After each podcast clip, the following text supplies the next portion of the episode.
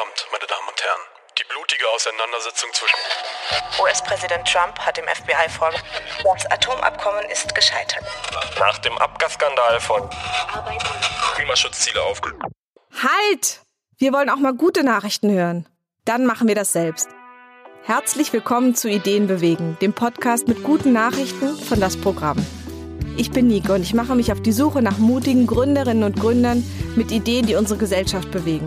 Von grünen Technologien über soziale Projekte bis hin zu alternativen Gesellschaftsmodellen. Für ein besseres Morgen.